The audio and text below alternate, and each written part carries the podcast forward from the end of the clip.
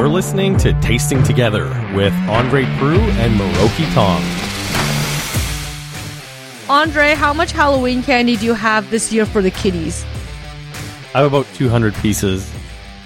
It's a lot of pieces. Do you actually get that many kids in your neighborhood? We did the first year that we were here, so I'm not a big fan of Halloween.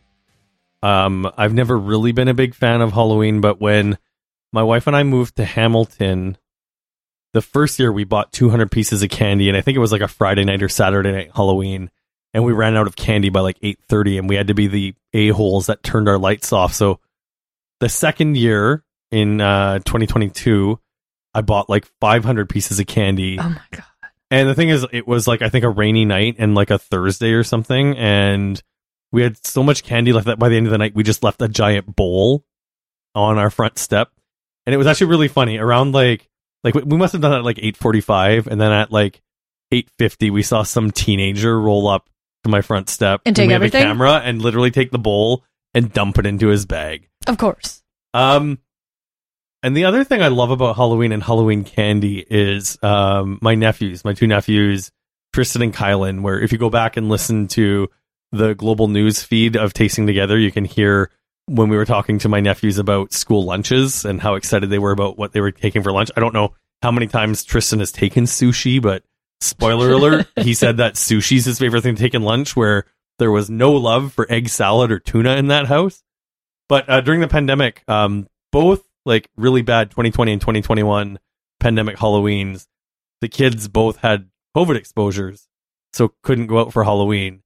So both years, I sent them one of those Canada Post large boxes Right. and filled it right to the brim. So I basically sent them like two years, 30 pounds worth of Halloween candy. So was your sister-in-law and brother mad at you for that? Because uh, that sounds like the thing that like the cool uncle does, and then you end up hating your parents for the rest of the year because they're not as cool as your uncle. The third year, my brother very firmly told me not to send candy, and I was just like, "Well, this is how traditions start. You got to do this on traditions." No, and it was um, it's just something I really um respect my brother for. It's also something else we've talked about on the on the radio show is just having a healthy relationship with food, and the challenge I face all the time is just like turning into the cookie monster every time there's a bag of cookies in front of us. It's just like my brother doesn't doesn't let my nephews go willy nilly, but also doesn't you know prevent candy from being in the house. And I actually look at my nephews and see that they have a relatively healthy relationship with what's good food and what's bad food, and I admire my brother and my nephews for that. I was the kid where my parents split a gummy bear, like a single gummy bear, into four pieces, Mm. and I would get one of those quarters. And then I think I managed to graduate to two pieces of So Delicious in my lunch by grade two. So candy and fast food was very much not a pe- part of my household to the point where when Halloween came around, it was an opportunity to get all the really like cool candies I couldn't get, like Reese's Pieces, uh, Reese's Peanut Butter Cups, Yeah. my favorite. And I kid you not, I would have it in a drawer, and I think I would eat like the corner of a Reese's peanut butter cup and I would make it last two to three months. It probably is disgusting. Like that sounds not sanitary and absolutely gross, but I would eat little bits of it week over week just so I could make it last as long as I could. I don't know if that's necessarily healthy. Um, I know in my household, so I live in a condo, so the trick or treating condo to condo is not a thing that my uh that our condo building is really for, and I think it's good for safety reasons and all that. They usually just keep a bowl in the lobby. But my sister lives in, in, in a house and she's already bought her Halloween candy and we've been siphoning off the coffee crisp for I mean, that's how it goes. So, so, um, I've been trying to get back on track with eating healthy, like I did during the pandemic, and learning that like what I did in the 2020 year was a little bit extreme for my lifestyle. Like going all salads all the time was clearly not sustainable. But I'm trying to find some balance. Hershey's has this like dairy milk covered Oreos. Dairy milk covered or that sounds so cheat day. Like Yeah, cheat day extra. And it's just like dairy milk is already like one of the better, like just plain milk chocolates. Like when you get that in your bag, like just plain milk chocolate, not candy bar, but like milk chocolate. But to put an Oreo in the center of that, whoever decided to do that, I think, um, I think might be on the way to solving world peace. We just got to send Oreo covered milk chocolate to everybody on the planet. what I'm saying is clearly a joke, not in any way to actually make fun of the fact that we have far too many armed conflicts taking place in the world right now. I, you know, it's interesting. All of us like talking about kind of like pill- like pillaging uh, the box of candy before the kids get to it on Halloween because I feel like that leads sort of into the conversation that we were trying to talk about. I know we all want to talk about Uh. Halloween candy, but the big thing that happens around Halloween is that we see a plethora of content come up that talks about pairing uh, wine Forgot a with key Halloween word candy. there. You forgot about a key word there. Uh, Plethora of bad content that talks about pairing wine with Halloween candy. and what constitutes bad content for you? It's n- The something that existence of it? but I mean, it's just it's something that nobody does. It, it's completely useless content. It it does nothing to add to the wine culture. It does nothing to add to candy culture. Like, and you and I, we spend a lot of time like really thinking about what sort of message we're setting out, sending out into the world. Later on in this show, we're talking about eating seal meat. That's a concerted decision you and I are making to be pro seal hunt, which whether we like it or not is political. But I mean, that's going to be something we get to later. The thing I really don't like is like, first off, nobody's sitting at home with a bottle of Spätlese, hoovering their kids' rockets, being like, oh my God, this is such a beautiful pairing. That's so specific. It's almost like you thought about it. Rockets out of all the pairings Ah. of Spätlese. I'm, but I mean, it's like, it- like it's just the optics of like mom and dad having their kids' Halloween candy coming home and like waiting to open a really nice bottle of wine, which nobody is doing, to pair with your Reese's peanut butter cups that you really like covet. It's just like it's garbage content, and it's just like I've I've been fairly critical of uh, Thanksgiving pairings, and that's one where I do it more tongue in cheek, like just because the Thanksgiving spread is more bland. Like I do think there is some value in talking about Thanksgiving wine pairings because that's something people do. You show up at your family's house, you want to bring a nice bottle of wine to share with your family. Nobody is buying a nice bottle of wine to steal their kids' effing Halloween candy. Stop with this awful garbage content, please. It, I think the fascinating thing about it is too is like you and I, and probably a little bit more me because I'm a bit more rebel that way. Is just I I don't mind doing weird things. I don't mind like Me neither. challenging preconceptions or preconceived notions about wines and pairings. Like the you know I even had. Uh, a tasting day where I was talking about like, yeah, you don't need to be always pairing white with fish, right? Like all these traditional Totally. pairings. We can be non-conventional, but that doesn't mean that there aren't some pairings that just truly were never meant to exist. Yeah. Right? Like I know you're not a wine and chocolate person. I am a wine and chocolate person. It's an interesting debate. But I And- also get it. I and- also yeah. get it. Like it's I- something I don't like, but I understand it, and it is something that people do. And I think it's interesting that you brought up Reese's peanut butter cups because if I had to pick any sort of candy to pair with wine, Reese's peanut butter cups probably comes a little bit closer because at least there's some savoriness from the Yeah. peanut notes. Like I know peanut butter M uh, peanut M and M's has been a part of it, and I'm like, you know, I get it, and it's about flavor and profiles. And I think inherently when you pair candy corn with or rockets per se with wine, you're literally putting pure sugar with a, a glass of you know typically dry wine or i guess even but like even an off dry wine inherently is going to do a disservice to both products. And it's not Yeah. for lack of trying. I actually even tried a wine pairing last lunar new year where i was trying to pair traditional chinese candies Yeah. with wine for fun. And i thought maybe there was an opportunity for it to work because a lot of it's like candied carrots and a lot of it's fruits or vegetables. And i thought perhaps even if there's a crystalline sugar around it that earthy note may pair okay. And I, I think that was how I merged. And I, I have a whole Instagram reel about it. It basically comes out where I say paired okay I with remember that. some of the dishes because obviously the carrots show through, but at the heart of it, I'd rather just pair it with tea. And it's because inherently that sugar fights so, so hard against the wine that the wine just ends up tasting acrid and bitter. It's almost a, like, I, I'm not going to dig into the science of it, but there's literally a science behind that. It's the same reason why pairing asparagus is often a challenging thing. It comes down to the chemical properties and how it matches up against the wine. Okay. So, quick shout out to your Instagram at nine ounces, please. After I went on my rant where clearly I'm worked up about it, are we going to see some content from you pairing Halloween candy with wine this year?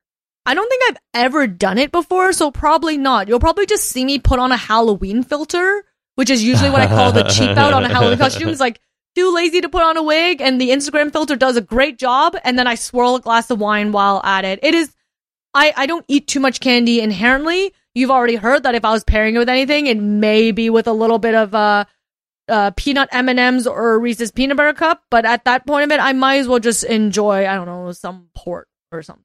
Oh, port and chocolate. Uh, once again, like all the points in my life where or I've Kahlua and coffee crisp.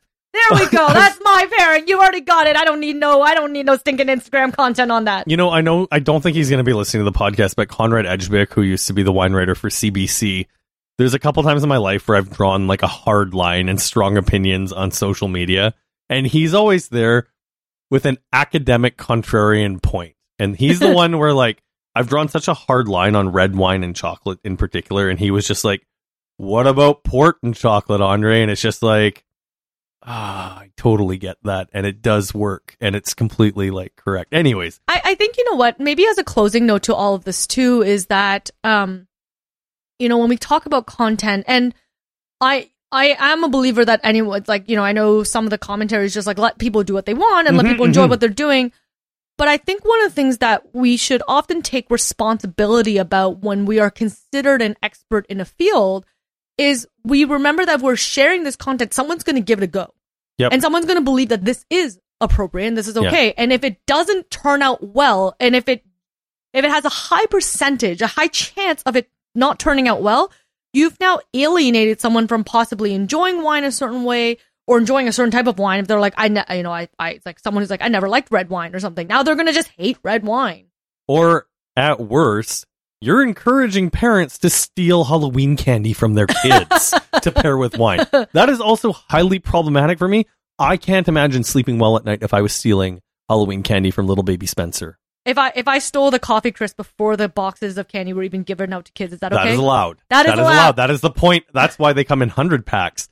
When they're done, when the kids actually show up, they're more like ninety, maybe eighty packs. Okay. All right. And you know what? If any of you have really strong opinions about pairing Halloween candy with food, you can always hit it up. Hit us up. We're right here. Andre Wine Review and Miroki at nine ounces, please. Send us your DMs if you very strongly believe there's a pairing that we should be trying. I guess, I mean, I guess I'll try it. You tell me to try it. I'll try it at least once. You know, today was a good day. We're recording this on um, a, a Monday in Hamilton. It was overcast. It wasn't too hot. It wasn't too cold. I just uh, pulled some pork off the smoker, and you and I we had a chance to enjoy a bottle of Weissburgunder that I brought back from not Germany. Yeah, I was actually um confused for a couple of minutes, and now spoiler alert, guys. I was aware that um there's a reason why wine from Italy, out of all places, is being called Weissburgunder. But Andre, I'm not gonna uh, steal your thunder as to why. And all our listeners, if you know the answer to this, cool, because I didn't. So Andre, tell everyone why we were drinking Weissburgunder from Alto Adige. Well, we were drinking Weissburgunder because Alto Adige, I think the best way I heard it described is a region of Italy that has German precision with a little bit of the laid back Italian sentiment. And I've got to say, I've been to Italy three times now. I haven't been to like the big, big, like frontline regions. I've never been to Tuscany or Sicily. Um, I went to French Franciacorta. That like trip changed my life, and I try to keep French Franciacorta in my house at all times and tell everyone about it. I went to Abruzzo. Um, I had a good time, and uh, Just see also- the look on his face when he said that. I went to Alto. Well, I mean, I learned stuff about Abruzzo. I think I need to go back just to like really, really dig in on that. Um, but I went to Alto Adige, and this was another moment where I went to a, a, a part of the world that completely changed my life.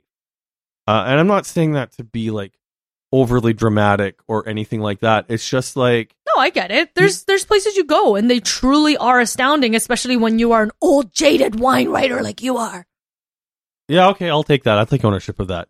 But I, I mean, it's a thing. You know what? I actually thought about you quite a bit during the trip because I know you, especially at this point of your wine writing career, is you really like to jump up and down and advocate for the little guy. I do. And like, Alto Adige was awesome because it is the little guy. They don't make a whole lot of wine.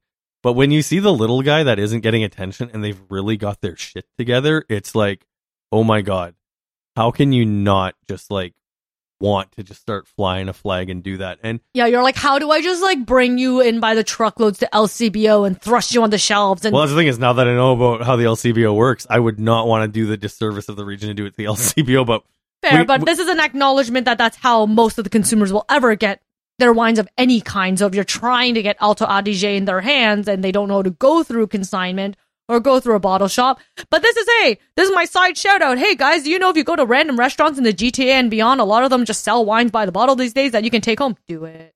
and it's also highlighting a problem at the LCBO that unless it says Tuscany or Sicily on the bottle, it's probably not going to hit the shelf, which means we're not being serviced with the best wines in the world. We're being serviced by the best wines in the world that are willing to play the game or are in massive production. But that's a whole nother podcast for another time. Yeah, you should also talk about it's not just German precision, but I guess there is like a pretty strong German heritage, or else why call it Weissburgunder? Oh my god, you talked about cheat days earlier in this. Um, I'd like actually like to talk a little bit about like um the tourism angle and just like how scenic it was, and it's just like it's one of those things where I left the the, the region and I live in Hamilton. I love living in Hamilton. I do miss some of the density of Toronto or, or Montreal or you get in Vancouver. But Bolzano's a town of like 150,000. Bolzano's where we were based, put us right in the center of the Alto Adige wine producing region. And like it's a little town with four or five story apartments with commercial space at the bottom. There's a supermarket across the street from my hotel.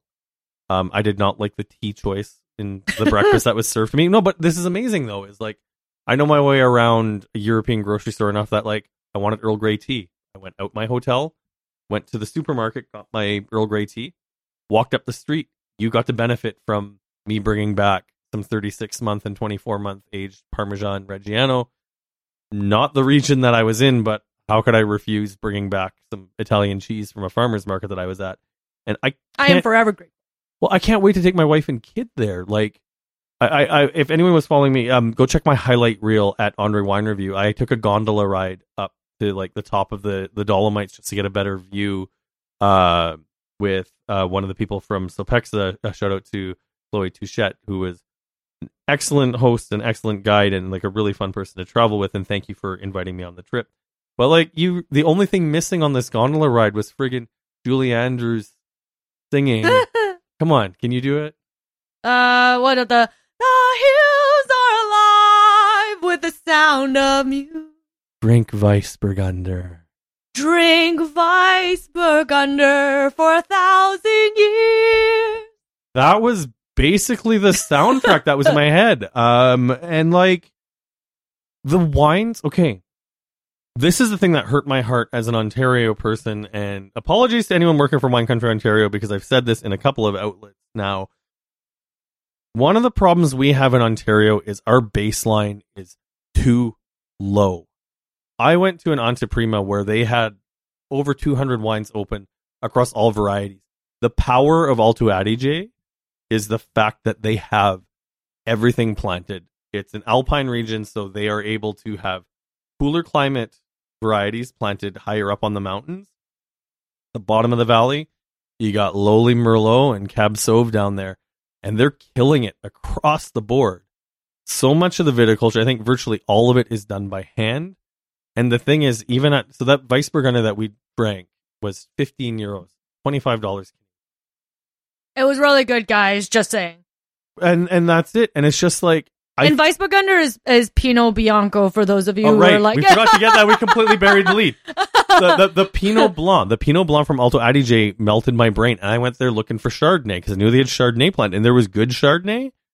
There was great Pinot Blanc. And it's one of those things where, you know, when we talk about Pinot Grigio, Pinot Blanc, I think we often aren't ready to think about spending a certain amount of money. At least Mhm. I don't. I, and you know what? I, I should probably, that's probably Miroki's like white wine snob hat No, coming it's out. not. I, I like. I, I okay. So this is going behind the scenes.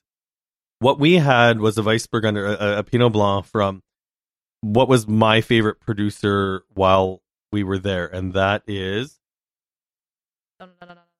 Cantina Terlan. Okay. Cantina Terlan, and they are repped in Ontario. They have an agent. It's consignment. They have a Pinot Bianco Reserva that I think in Italy is about 35 euros, so 50 bucks Canadian. I would have been happy to spend the money there. To buy a six pack of that wine here is $73, and I had you and Jeff Moot from Divergence, and we were in the backyard having a glass of that Weissburgunder, and I was just like, He really wants us to go in on this purchase. but that's guys. it. Do, do can I convince people who aren't familiar with high quality Pinot Blanc to spend seventy three dollars on a bottle? And I think it's, a tough, sell. It's the same as, you know, like we know that there's phenomenal Argentinian Malbec. Like we even talked about it with Joaquin Hidalgo last time about how you and I both actually spend our own money um, to play the higher price point, but not everyone's ready to do that because there is already good product in that sub $20 price range. Oh, the the last time I talked about the Versado 14, where I was very happy buy the bottle at like 80 bucks Canadian, I took some flack from a sommelier in Toronto who was just like, "Well, what makes it worth the money?" And it was just like, you know, when you are an old jaded wine writer, like you threw me under the bus a little while. Ago. It's like you've tasted a lot of $80 wines, and here's the thing: is most $80 wines are not worth the money. So like when the question you is, have you tasted an $80 wine from a producer that normally makes $20 wines, which just shows how high it goes. And I say this about Portuguese wines all the time, right? You spe- you were willing to drop 40 $50 on a single varietal Touriga Nacional made from a really great producer. Yep. It will melt your brain because you will taste things and be like, how, why do I spend 80 to 100 dollars for Amarone or Napa and not to knock the like I enjoy Napa wine I enjoy Amarone now and again but when you spend that and you think about if you're thinking about a value to like a quality to value price point it does it's amazing what you can get And the thing is, like, those are not wines that you buy to crush on a Friday. So the thing is, when you find, like, I think Versado, I love what Ann and Peter have done with structuring their portfolio. Like, I think their entry level at 20 to 25 bucks, even when it pushes 30 bucks, is in a good place in the market. But those higher end wines are worth it. And the thing is, like I said, with Alto Adige, we're now dealing with a problem with because the LCBO doesn't bring a lot of the wines in. How do I go to our, our little group of misfit toys that we share consignment wines with and be like, guys, this is twice the price of what I normally ask you to spend, but trust me, it's the bomb.com. It's tough. yeah I guess we just have to trust each other because we are all like jaded wine people and we wouldn't make some we wouldn't lead someone astray but I guess um slowly wrapping up on Alto Adige, if there's anything else you want to share with the world about what every like why everyone should hop on a plane and go to Alto, Alto Adige, um, outside of their Weissburgunder and and Chardonnay, I guess. I- what is there? Okay. I will make this as quick as I can because there was a lot. So, like I said, they had all the varieties planted. On September 7th, I went to what was a mini Judgment of Paris type tasting. There were journalists from, uh, there were like, I think 80 journalists there. We were from different countries Japan, Switzerland, Germany, Belgium, United States, Canada. And we all tasted these wines blind. It was a comparative tasting of wines from Cortaccia, which is the sub-region of Alto Adige that specializes in Bordeaux varieties, compared to wines from Bordeaux, California, and Bulgaria. And my takeaway from that, Opus One is still horribly overpriced and overrated. But if you're a baby boomer, you probably love it. Sorry if you're a baby boomer listening to this, but um, you should get better taste in Napa wine. Woo! Um, the Italian wines showed very well. Uh, came at the top of the flight of nearly all of them, or tied with a lot of them. The Bordeaux wines in general didn't show well, which I was surprised with. But I'm getting the feeling that the uh, Cortaccio people may have corked the bat a little bit and found producers who made a little bit greener. Oh, just so that you can make Bordeaux, sure it's like just to make now sure the look at our well." Italian product instead. We went to a reception that was all sparkling wines from the region. Um, the quality was not on par with Franciacorta, not on par with Champagne, but I think right on par with what we're doing in Ontario and price to match. I Okay. think once those wines enter the market, if we get a good agent who can So bring on par for where it is in the industry. and that's the thing is like I hate feeling ripped off. Like we talked about, like QPR, quality to price ratio. If you can get a ball of Alto Adige for sub fifty dollars, completely worth it. I highly recommend checking it out. Uh, we spent a Saturday morning in two vineyards. I climbed a mountainside. Uh, I got to watch a dude in a Lotus Elise rip through the mountain hillside. That's another reason if we want to talk about the tourism. Rent a really nice, uh, I guess in that case English, but Italian or German made car and drive fast through the mountains if you have the stomach for it because Yeah, some of those roads terrifying. are steep. Yep, that sounds Uh, terrifying. but tasted some amazing Sauvignon Blanc. You and I did the harvest in the Wilms Vineyard in 2021. We got to taste a bit as we go. It's kind of cool to taste what ripe vinifera tastes like and try to picture what it'll taste like when it's fermented. the Sauvignon Blanc from uh, Cantina Colterenzio. See, this is the moment where it's not Italian, it's German, or sorry, not German, it's Italian. Colterenzio, the fruit was so ripe, it tasted like little mango pellets and not grape. You know, as someone who's not much of a Sauvignon Blanc drinker, I feel like I could be convinced to drink the Sauvignon Blanc, and now you definitely have colored me curious.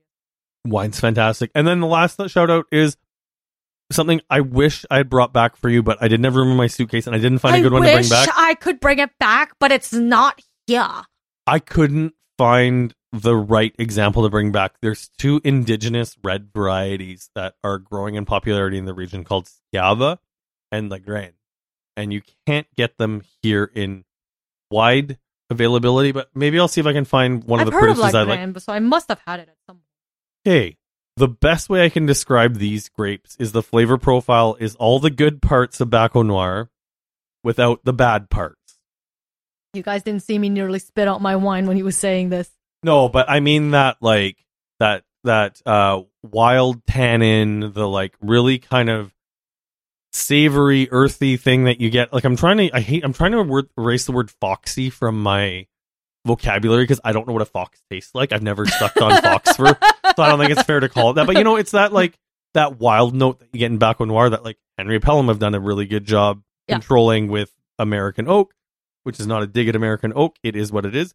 Schiava and Lagrein has this elegance that Baco Noir is missing, and I tasted these wines and felt that Ontario wine lovers who love Henry Pelham, who love other people who work with these hybrid grapes, would really get on board with. And I think Alto Adige is going to have a struggle getting those to the market because of the uniqueness of these grapes. But um, I will try to track some down for us to drink together because I think you would really enjoy them.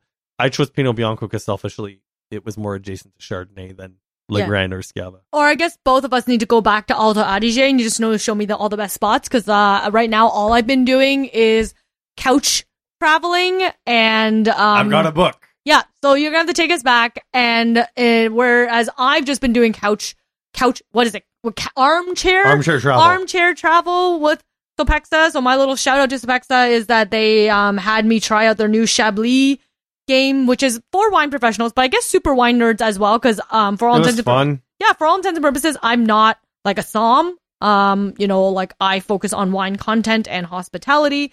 But for me, I'm always wanting to geek out. And as someone who's quite bad at memorizing geography, I actually was able to figure out Chablis like terroirs and appellations Okay. better doing that interactive game. So I you, know this is this is a tiny bit like a tiny bit shameless since this was a paid promotion, but Yes. I'm uh, completely on board with it because Chablis, something I would talk about anyways, over my left hand shoulder is literally a map of Chablis. To be uh, fair, they didn't pay me to shout them out here. I just thought No, no, they fun. didn't. They didn't. No, okay, get completely fair for the distinction. I just like, you hit on like you. It's not the main talking point. The struggle with Burgundy, and I'm sure we'll unpack it on this podcast in the future, is how important the geography is to the region, and And it's so hard for me, honestly. it, it was hard for me until I went there. So, so Pax, if you're listening, Moroccan, go to Burgundy. but honestly, like the the Chablis game is, um, it, it literally will take you about twenty ish minutes to complete. There's only four chapters. They take about five minutes per chapter. You do get on a timer and it puts you on a leaderboard. So if you're longer than five minutes, I'm sorry that I have misled you. It's supposed to take about five minutes. Not to say that you're like bad. at anything. Give it a go. no, but you can always get better, and you can Yeah. try to compete with Captain Chardonnay, which, by the way, apparently Captain Chardonnay doesn't know Chablis as well as he should. Oh no, Captain Chardonnay did not make it on the Captain leaderboard. Captain Chardonnay did not make it on the leaderboard. All right. Um, we're moving on. You and I talk about sustainability a lot. We Yes. talk about sustainability in, in, in wine. Alto Adige, I think, are working really hard on sustainability, which is why the viticulture is expensive. A lot of stuff done by hand. And a clean segue. Sustainability means a lot of things, but um, especially you and I are both meat eaters, thinking about not just foraging for things like mushrooms and herbs in Mother Nature, but foraging for protein is also something that I think is going to be front of mind, especially on this show over the next couple months. Absolutely. And I think it's interesting because I, I was vegan for a while, about, I don't know, 10 ish or so years ago. And I know sustainability is often a factor for going plant based. And, you know, that's why you hear things like meatless Mondays. And there is definitely a sustainable element to reducing our meat consumption. But one of the things I learned a lot about is actually when I was vegan was about sourcing meat sustainably. And it was actually from talking to a lot of my indigenous friends because when Yeah. I was vegan, I was touting my my veganism. I was that vegan. I had some of my friends were like, "Well, it's an inherent part of who we are, hunting, Yeah. right? Like we are indigenous folk." Um, uh, she's um she's Algonquin, she's Anishinaabe, and was like, "This is part of our culture, and it's Yeah. about that sort of like cycle of life and understanding using all the ingredients." And it kind of got me thinking. And so even when I wasn't eating meat, I was um, when I was sourcing meat for my family for like family Thanksgivings and stuff, I was trying to do it in a sustainable way. Yep. So when the topic of exploring seal meat was put in from our plates, it was it's something that actually has I've never clued into. Honestly, if I was super honest, I don't know why. And it's interesting because when I was 11 years old, I did learn about seals as being per, per, like predominant in our in our fur trade culture. I was as 11 year old um, given a book called Death on Ice, which had Oh. to deal with the the seal fur trade. So was it an anti-fur trade book? It was. It actually wasn't necessarily. Okay. It was like it was kind of agnostic in the way it was like um his, historical fiction. So the story was actually more about for um the dangers of hunting in Yeah. general in that time. So it was. It's kind of like the whole Hudson Bay story. So it's about Oh, interesting. people who went out and then their their ship got wrecked or it got lost, and then they all the the essential end of the story, guys, is that essentially the crew freezes to death. Like they all die. and then the seals ate them. N- the, no, the seals did not eat them. But I think it's just a comment. It was sort of like an agnostic commentary on the danger. Like it was like just like a historical exploration of what happened to people back then. And of course, there was commentary about like you know the seal tr- uh, the seal fur trade being maybe perhaps being like overexploited at the time because Yeah. it's a bunch of um you know like essentially traders like Europeans coming in and deciding, ooh, what a nice hat! I will now go and hunt all the seals. So it didn't have to do with the sustainability, but that, like that was what I'm trying to say is that was what was ingrained in my soul was regards to relationship with seals in Canada because that was what I was exposed to as an 11 year old. So to have seal meat being considered a um like a, a sustainable protein that Canadians should be eating more because we have such an abundance of them was actually a really interesting pitch to me because it really brought me back to when I was backpacking across Iceland where a whale over there is called a miracle. Like that's the Icelandic word for whale. It's called a miracle because Well, you it can feeds feed it a lot of people with one whale. for two to three months. Yeah. And I tried whale when I was over there. I tried puffin when I was over there because like those are reasonably sustainable foods these days. I know like the whaling industry has a very contentious past over there. It's really Well, you intensely you- regulated. well, now. that's it. You talked about uh, overhunting and overfishing, Yes. and like the herring industry in Iceland, there's like a there's actually like it's all covered in a museum about overfishing and how they basically have no herring that shows up in this bay. Well, and that's it. Again. Like, like as a species, we have done incredible damage to the whale population just due to human ignorance. And you know, I was actually happy to see how excited you were about the pitch when it came in because I come from a family of hunters, and this is not something I talk about a whole lot. My dad doesn't hunt anymore, but like I grew up eating deer, I've eaten moose. Um, I, I was born in Yellowknife. I remember my dad hunting for caribou. I remember my dad making sausage and jerky, and we've always been. I'm a fisherman. We've always been there, but I've never eaten seal. But you know, one thing you just touched on, interesting that we didn't get into with the interview that we're about to throw to, is how colonial North Americans essentially co-opted what was a sustainable part of indigenous culture. Because when in in the the treaty times and the the settler times in North America, for lack of a better term, pardon my ignorance if anything I just said was offensive, but when indigenous peoples were hunting, you were using animal pelts to build your teepees if you were Plains First Nations.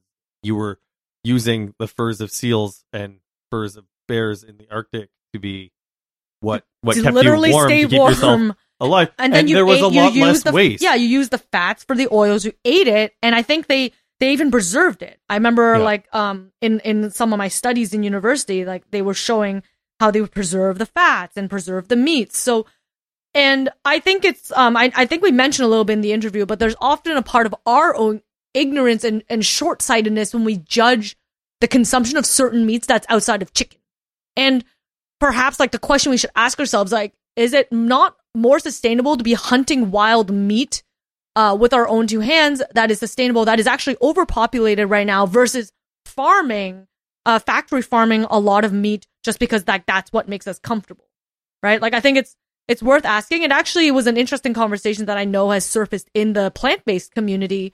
Um, the concept of even vegan leather and vegan furs. They've actually said, you know, perhaps if you really need leather that bad, if you need a leather based product that bad, it's actually more sustainable to be buying high quality leather from an animal versus the environmental impact and the carbon footprint left behind to manufacture vegan leather. Yeah. And perhaps if you need your leather that bad, but somehow it's, it goes against your ethos, us don't buy leather. Fair point.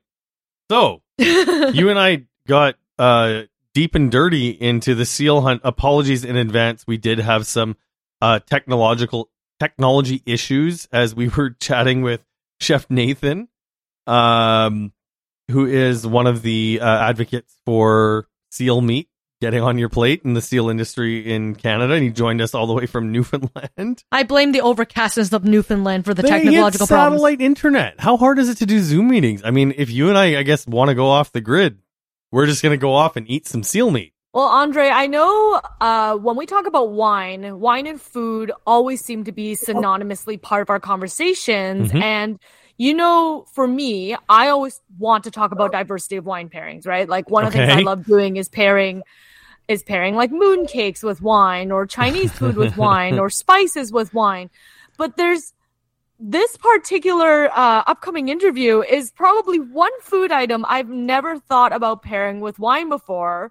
But that's not to say that we shouldn't be doing so. Well, I mean, that's it. Like both of us located in in like central or South Ontario. You're in the GTA. I mean, I'm in Hamilton. You're in Toronto. I don't even know if there's any uh, any restaurants in the city that um, that would serve what we're about to talk about. You know, I, this might be a conversation worth having with uh, Michael Hunter at uh, Antler about whether or not he's ever cooked with uh, seal meat. Um, and it was an interesting pitch that was actually uh, sent to us. Where I mean, you and I jumped on it pretty quickly because like we're always curious about you know what goes on our plate, and I think it's important to think about where your food comes from. And um, Chef Nathan Hornidge, who is a chef, a bee farmer, and an outdoor enthusiast, is joining us all the way from Newfoundland to talk a little bit about seal meat. Thank you so much for giving us the time, Chef. Well, thanks for having me, guys, on your show. Yeah. Well, let's dive right into it, Chef. Um, you're going to have to school Andre and I a little bit. What does seal meat taste like? So it is an incredibly unique flavor, and I know you guys have a love for wine pairings and whatnot, and it's not difficult in a sense if you kind of compare it to other meats. You compare a lot of wines along the same sort of lines.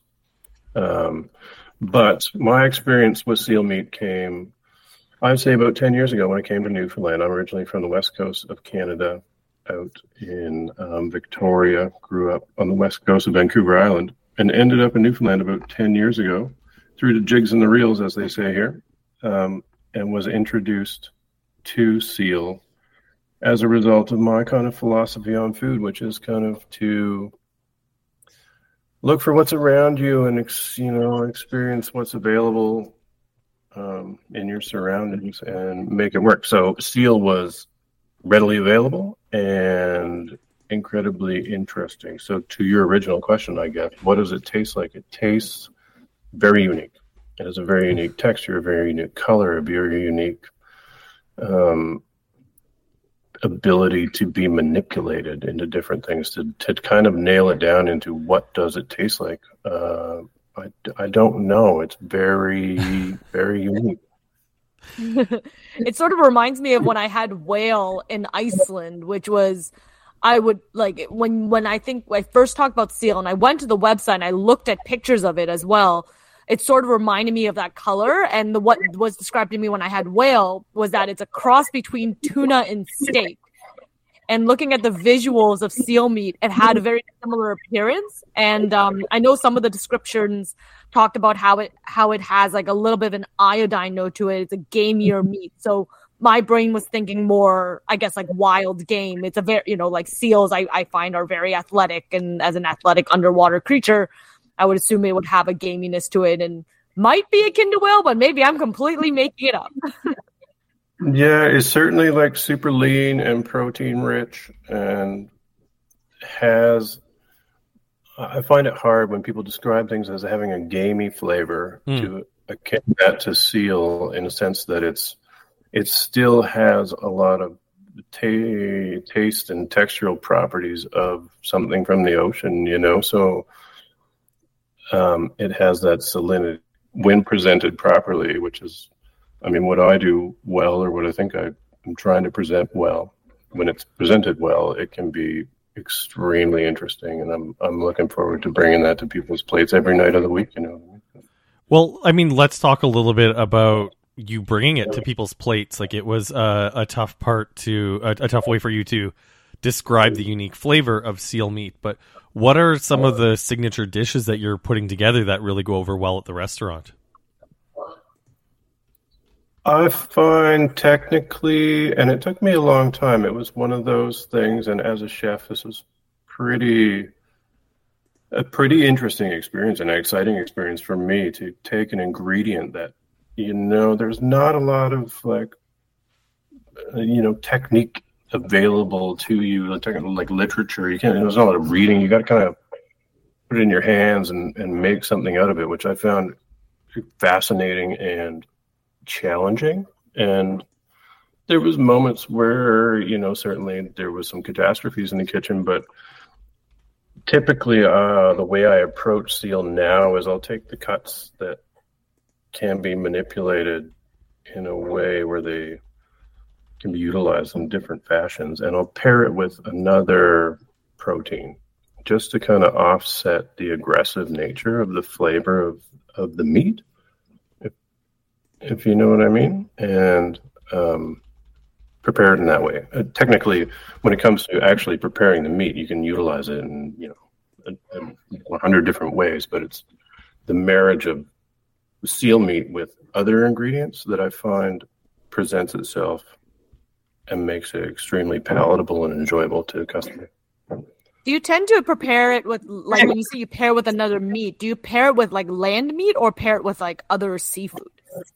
I find that it's really versatile where it's so lean and it has like such a such a it has such an ability to be joined with different meats. Like I do it with lamb and I'll do it with pork and chicken and you know even other other see life per se. Mhm. Um, it's almost like it almost elevates a lot of those things, or those things elevate it. It's like as a, as a symbiotic kind of marriage. It's interesting for sure. hmm hmm Yeah, for sure. Um, what do you find is like you talked about it being a protein rich, a protein rich dish. Um, that like that seems to be a benefit of eating seal meat. Like, what is the benefit of people in opening their minds to tasting like tasting or eating or trying seal meat or buying seal based products? Because one of the things I know when I was looking at the um Canadian Seal Meat Products website is that it wasn't just about eating seal meat. There was some supplements as well, and it was about like buying the fur. So what's what's the benefit of consuming seal or introducing seal products into your life? Uh, also, another motivator for me as a chef is to kind of find products that we can take to the public that can benefit everyone, both you know, nutritiously and economically. So, seal itself, which originally when I was exposed to it, I didn't, I didn't know all the benefits of it, but it's you know, it is regarded as probably one of Canada's most extreme kind of superfoods. You know, it's uh, nutritional value when it comes to how high in protein it is and iron and vitamins. Earlier in the interview, you talked about how, um, as a chef, like your philosophy is, is looking at what's available and using it. And obviously, being on the East Coast, uh, I'm guessing seal meat is one of the available ingredients. Uh, sorry to go, I guess, kind of dumb question here, but um, my question is for you and the locals and, and the people in the area where you're cooking. How widespread is the consumption of seal meat? And, and I guess like sort of the follow up question as well is it kind of like eating horse where you know you have some of that popping up in Quebec, but it's just really out of fashion in a lot of in a lot of places. So, um, Yeah, it's just like how widespread is the consumption of seal meat, and do you see it expanding outside the borders of Newfoundland? Uh, locally, for us, the consumption level is not. It certainly doesn't meet what can be harvested. I mean, there's an overabundance of products available to, har- to, to harvest, and I think that that market will grow, and it hopefully grows outside of the province. And you know, as a chef, it's kind of my responsibility, and I I don't know if other chefs think the same way as I do, but to expose the public to an, an ingredient that is underutilized in in the region here, um, and bring that to the public and display it in a way that it can be enjoyed. I mean, there's obviously a stigma attached to to seals that it's you know the meat is somewhat unenjoyable, but you know I'm that's my job is to, to bring it to people and make sure that they understand what they're eating and they understand how to manipulate it and how good it is you know for you and how the impact it can have on the economy and you know the, the indigenous people of the north can benefit greatly from from growing a you know putting a putting a market out there for seal and and growing that whether it's nationally or internationally or there's the harvest is is abundant. Like I, I can't even explain how much is there that you know, and it's very sustainable, and it's it's it's a product that's underutilized. So uh, that's why I'm here is to promote it.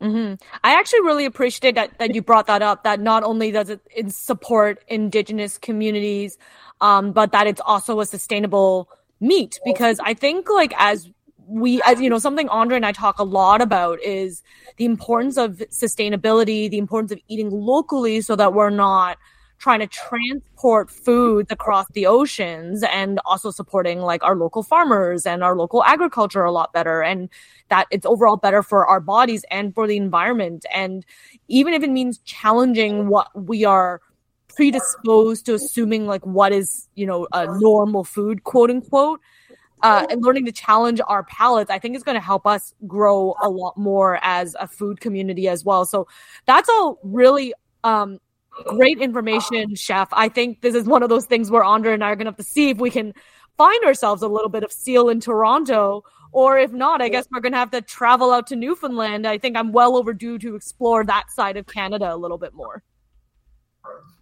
Yeah, if you log on to the Canadian Seal Products website at canadiansealproducts.com, I believe there is a whole list of um, purveyors, so you might be able to procure some um, in your locale there, or have some shipped in. I know there's there's distribution in, in Quebec and and go right across.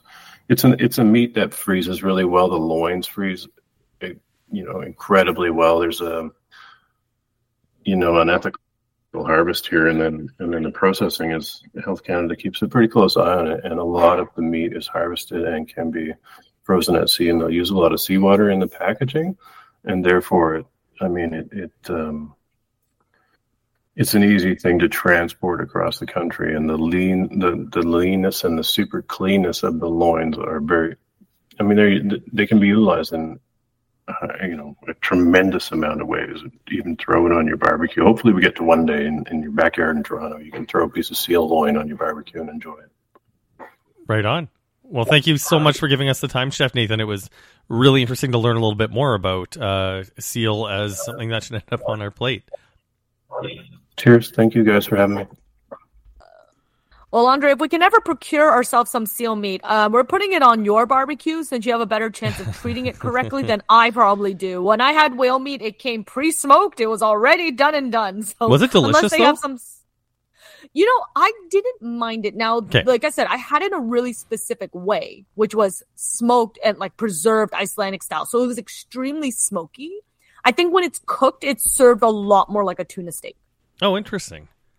Yeah, yeah. I, I, think this is something something worth um, worth keeping an eye open for. One thing that we didn't really get into with uh, with Chef is just like I know I, I mentioned Michael Hunter in the interview, uh, the owner of Antler, and like he has been the victim of um, you know animal rights activists protesting outside his restaurants and seal hunting and, and seal meat in general has long been like a quite popular target, especially for PETA.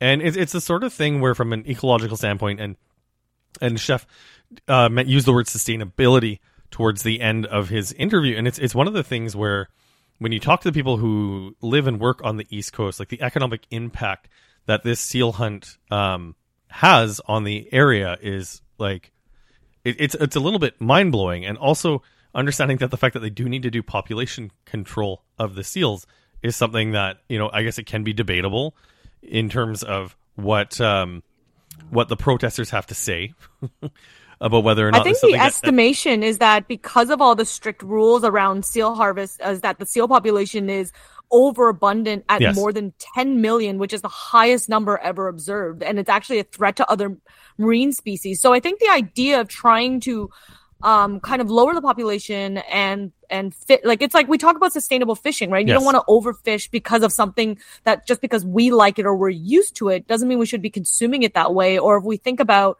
uh, the way factory farms work in terms of trying to mass, I, I suppose, mass breed animals for our for our dining tables that's not necessarily sustainable. And here you're actually hunting wild game meat which i think is more sustainable even if we even if we in our north american palates can't necessarily wrap our minds around it. But i think it's it, that's also like a very predominantly like i said north like north american western mindset. Yeah i mean the thing i find fascinating about like this kind of next level of farm to table and like forest to table is the whole concept of sustainability. Like we've been very fortunate in our lifetime that if you and I are craving a banana or a pineapple, we can literally buy that year round at the grocery store. And for the most part, I don't think most people give a crap how far it's traveled to get to your plate. You know, looking at, at local options and local options to make things super delicious and local options that have not yet been made delicious so that, you know, what our chefs can accomplish in the kitchen is something that I think we should all really get behind. Yeah, absolutely. And we also touched base with Chef about this, but you know, the talking about the supporting of indigenous communities, indigenous yes. cultures, yes. I think is um, a point that we've never we that Seal Meat's never really entered that conversation before. We've, you know, we've we've uh, interviewed Chef Tawnya Brant before yep. from uh, Top Chef Canada, and we've talked about indigenous cuisine, but seals is synonymous with a lot of the Canadian Inuit and Indigenous communities with a really huge history about it. So I think if we're looking at expanding our minds, that's another element if we want to kind of dig deeper into the roots of what Canadian product is all about. Yeah, and like this is one of those things where it's always bothered me about the scale of the protests, where the protests have felt fairly ignorant, and you know, just one of the things where the whiteness and the colonial part of North America is still like strong and proud, like I think it's it's fine. If you don't want to eat seal meat and you want to eat just vegetables, like that's fine. But when you have another culture that's been around a lot longer than yours, that was here first, um, like butt out. It's none of your business. Yeah. And I think another thing has uh, what I appreciate about the sustainability of seal too. We didn't talk about since we were focusing on the meat, but they talk about making supplements out of it, like the oils. They say it's high in omega threes. I'm we're not doctors, so we're not here to to eschew medical uh, uh medical advice, but I think it's just interesting that you know we talk about eating fish for fish oil and for like the omegas seal meat does the same thing and they have in supplements but it's also using the fur um, and using the the skin for the leathers as well. So they're actually using the whole animal.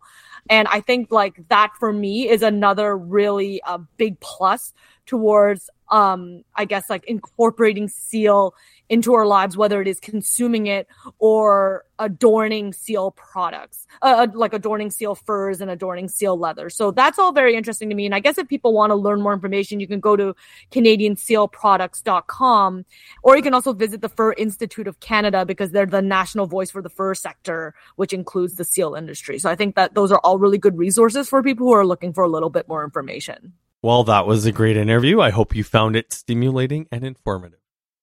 That is like the most vanilla close off I've ever heard, Andre. I was expecting you to be like, "Now I think you should go ahead and order some seal meat from the website we mentioned." You can't. I already tried. Oh, you know what? It was funny. Leaning into this interview, uh, leaning into like the finishing of the recording of this, I actually had thought about going on the website, ordering some seal meat, having it show up at your door, and kind of being like, and now that we finished the interview, we actually got some seal meat, cooked it, and tried it. I guess, uh, I guess you basically already Anyways, thank you so much for listening. Stay tuned for the next episode coming up in two weeks. Subscribe Uh, like, leave a no, review. Not like yeah, subscribe. like. Love subscribe, like, leave a review. We're still getting a hang of this, guys. How many weeks can we keep saying this before you tell us it's not appropriate for us to be like, we can't figure out the radio to podcast formatics yet? Not until we're as big as Joe Rogan. Oh God, I can't believe you came here. Thanks, guys. Well, see you SEO. next time.